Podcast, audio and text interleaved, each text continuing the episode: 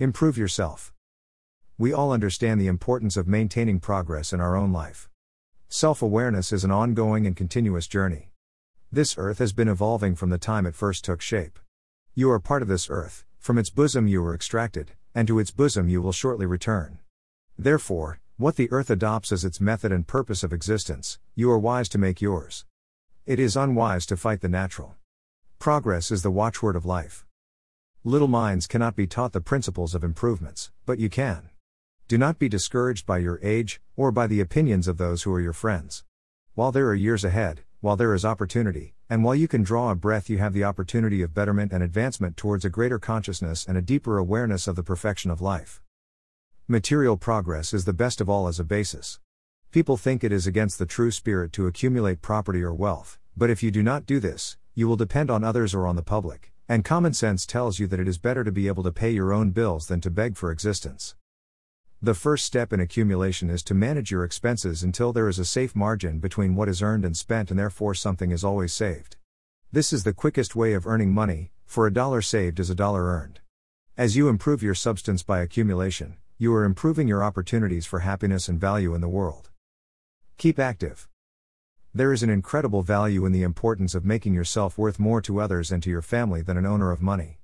You must also acknowledge your worth as a friend, a family member, a guide for others, your thoughts, your example, your strength, and your courage. Your persistence is worth something, your constancy of purpose, and your integrity. These are more precious than pearls and diamonds. They should be valued as such and not diminished. Money and wealth give freedom, and this is independence. It is important. But more important is the necessity to find integrity in the development of awareness of beauty within, self confidence, and the valuation of this for others. Here lies true self worth, and from it, material wealth may grow in abundance. Study and work are requisites of great lives. Easy activities should be cultivated for recuperation, but they are essential only to balance the vitality and intensity of commitment. Remember, there is little difference between the human will and the human spirit, the only separation is when the will is directed against the natural flow of the laws of nature. Holidays tire and waste body, mind, and purpose. They are not advised and badly executed as a rule. There are two extremes for everything. Things that are good for a person may become injurious if done to excess.